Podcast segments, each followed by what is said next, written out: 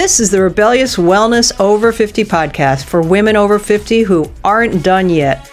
You may have seen the worst of aging and are hoping there's a better way. There is, and I'm going to show you how. In interviews, book reviews, rants, and stories, each week, I'm going to bring you the latest science based info on how to age better. I'm Gregory Anne Cox, and I believe it's time to bust the myth that aging equals decline in every area of life. It pisses me off, and it's BS. Look, aging happens, but it doesn't have to ruin your life. You just need to get a little rebellious in your approach. Hi, everybody, welcome back. This is Greg. Today, we're talking everything is food. And I'm going to jump right in and share the goodness of this simple but powerful idea, one that I teach all my clients and I use myself on a daily basis. When I remember, you know, sometimes we forget about this mindfulness stuff. You may have come across this idea before. If you're a fan of the 1980 movie Popeye, you'll know there's a song in the movie called Everything is Food. The movie was forgettable and the song too for me, but it does have fans, and if you're one of them, then maybe you've gotten this concept on some level. My version is more metaphor meets actual life. It's like philosophy made practical.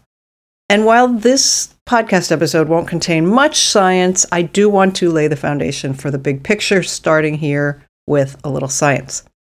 Science tells us that the stomach and the heart both have brains. Really? This is cool. It also indicates that these two vital organs can send a message to other parts of the body independent of the brain in our heads, the one on top, the one we think of as the center of our intelligence maybe not so much. My study of nutrition taught me that food causes messenger hormones to be released, like leptin to tell us when we're full, serotonin to make us feel good. But food isn't the only trigger for hormones and neurotransmitters. Whether a substance enters our physical body or our energy body, by the mouth, the mind, or the heart, all the information we ingest carries the potential to affect our well being. And once I got this, I had that epiphany. Everything is food. Everything has the potential to affect our health, mind, and body. How? Because everything is energy, us included. I'm sure you've heard that before. Check out Einstein. So I want you to listen. I'm going to read some sentences that we all use in everyday life, concepts, phrases. And I want you to listen for the common metaphors that have food or eating as the root.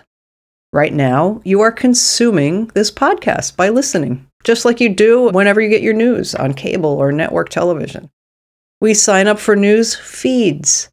We throw a hurt at somebody and we say, Eat your heart out. And they do.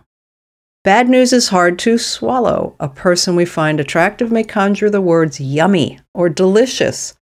So many food terms are used to convey emotions and ways of interpreting things. These words and metaphors represent our almost unconscious awareness that something is happening internally, brought about by something completely external to us. Though internal cues are not without their powers. Think about this for a moment. When you take something in, whether you read it, eat it as in food, or experience it in your energy field so that you feel the experience of it, it causes a reaction no different from and often more powerful than some comestible foods. I'm talking about our thoughts and our self talk. Let's just say you're enjoying the company of your sweetie pie. Or maybe you're silently praying for the gods to take you away from this speed date fruitcake. An exhausting relationship may make you sick to your stomach with the same ferocity as an old piece of chicken. But you may keep eating because, on some level, that relationship feeds a need in you, even as you starve for a bit of love. Your body is constantly receiving and processing chemical messages based on what you, air quotes here, eat. Let's look at all the levels of food we've discovered. There is comestible food, ham, an apple, a cheese doodle, bread. All pretty clear as you consider the effect each might have on your particular system. Food is tangible and it's also information. The information a cheese doodle sends to your blood sugar, your gut biome, and your satiety hormones, as in you won't get satisfied, is way different than one good piece of whole grain or apple will. Emotional food, like a hug or a judgment, or a chick flick with a mate are also pretty easy to understand in concept. If you hug or request a hug, it's generally in a positive moment and will produce a positive result energetically, emotionally, or maybe you need comfort. I need a hug. That's positive too when you get it. With a judgment, whether you're giving or receiving, it might not be obvious why it counts as food, but here's how they are similar. Both can become a habit, judging others, judging ourselves, and as such are feeding a need in us for the chemical or emotional payoff we get from them. Everyday experiences like a comedy show or footage of a world crisis each produce an inner physical reaction, just like food. One show, like comedy, feeds you endorphins and a release. The other, subtly or otherwise, produces feelings of fear or maybe repulsion for most, which result in an increase of stress hormones. Not only can this lead to feelings of despondency, sadness, helpless, and hopelessness, but inflammation, from this extra stress hormones. And we know now that inflammation is a mighty beast when it comes to our health and especially our health as we age. Your choice, of course, your call what you want to watch, what you want to feed yourself, but watch or listen with an awareness that these, here we go with air quotes again, foods produce hormone signals that affect your well being. Be aware that this is happening. So, Let's talk about a toxic person. How does a toxic person or a person who has a need for drama cause similar responses as food? Once again, it's chemical. The stomach brain sends signals when it isn't happy with a situation acid reflux, aches, nausea, the runs. And at first, the signal may be loud and clear, the kind of loud and clear when you've eaten too much cookie dough. Ruh-roh. So too the heart's brain will send signals in palpitations, tightness in the chest, feelings of sadness. Our thinking brain, our intuition will tap us on the shoulder with an awareness, a nagging feeling that something must change. Each of these things in different people will be a positive result. It's a result that they're that feeds them hormonally. It maybe it pumps up the dopamine, even if it sounds negative to us. Sometimes people want this. But my point isn't that. It's this. Often we ignore the first round of the signals our body is sending us. Oh, this is just what happens at my age. Oh, it was a stressful day at work. Oh, my husband or my partner got on my nerves. Oh, you know what? That headache was because I was outside and they were doing contracting work and I breathed in some dust. We ignore it. We make excuses for it. As the years go by, though, the body, heart, or mind, will still send signals, but we become less receptive to the message. We just assume it's what we're up to right now, what our body's doing right now. Or the body, mind, heart may in time just weaken the signal. Well, I'm not getting any response, so not wasting all that energy. It doesn't lessen the impact, though. And air quotes again, suddenly, one day, after many, many days, we wake up with an ulcer or diabetes or a broken heart. Literally. Google it. It's a real thing, broken heart syndrome. We have to learn to listen to the signals that we get from what we're feeding our bodies, hearts, and minds. Once you have become aware of something that relates to you and your well being, you're never innocent of that idea again. Let me say that more simply. Once you know a thing, you cannot unknow it. Now, you know everything is food, and it's an easy awareness tool. So you know it, now you have to use it, but you can't unknow it. Let's go back to the self talk I mentioned earlier. I didn't really delve into that.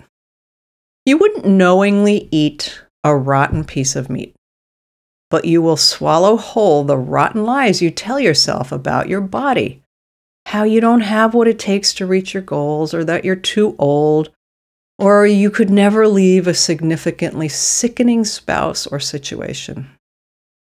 That was true then. It's not true now. Now you have some power. I'm not saying that these things are easy to take on.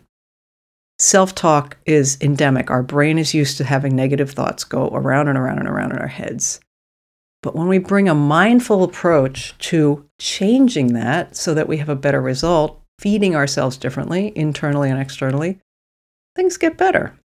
So here's what I want you to do I want you to take some time when you have some time and assess all the people in your life, even those you just interacted on Zoom, whatever you're doing these days. I want you to look at the messages you're receiving, that you're eating, that you're taking, and you're consuming every day. The media and the food choices, the real comestible food, those ham and cheese doodles and apples. I don't know why I said ham, cheese doodles, and apples. How about eggs, whole grain bread, and kale?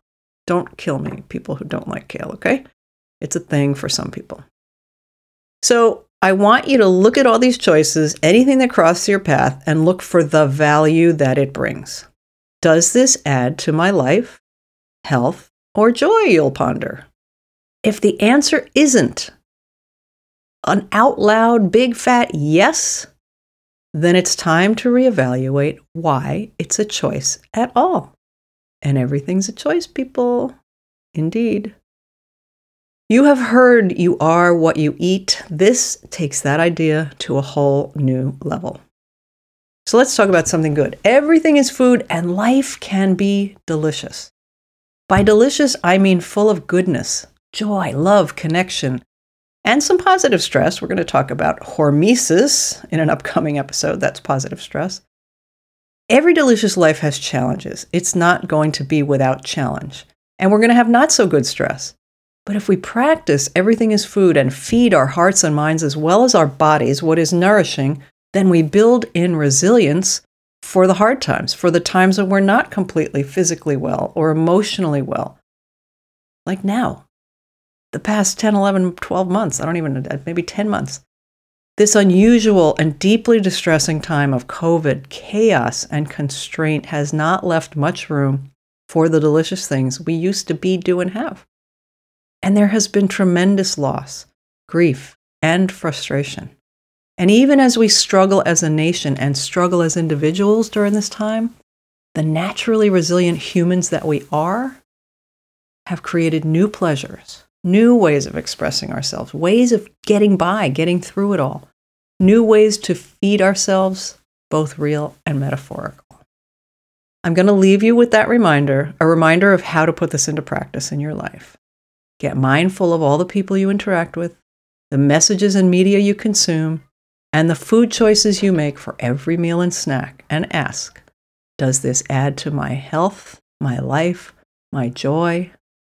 And if the answer isn't a yes, then it's time to reevaluate why it's a choice at all and how you can not have that as a choice, what you can put in place of that choice that is a better one, or how you can ditch it, detox it, Marie Kondo it, get it out of your life.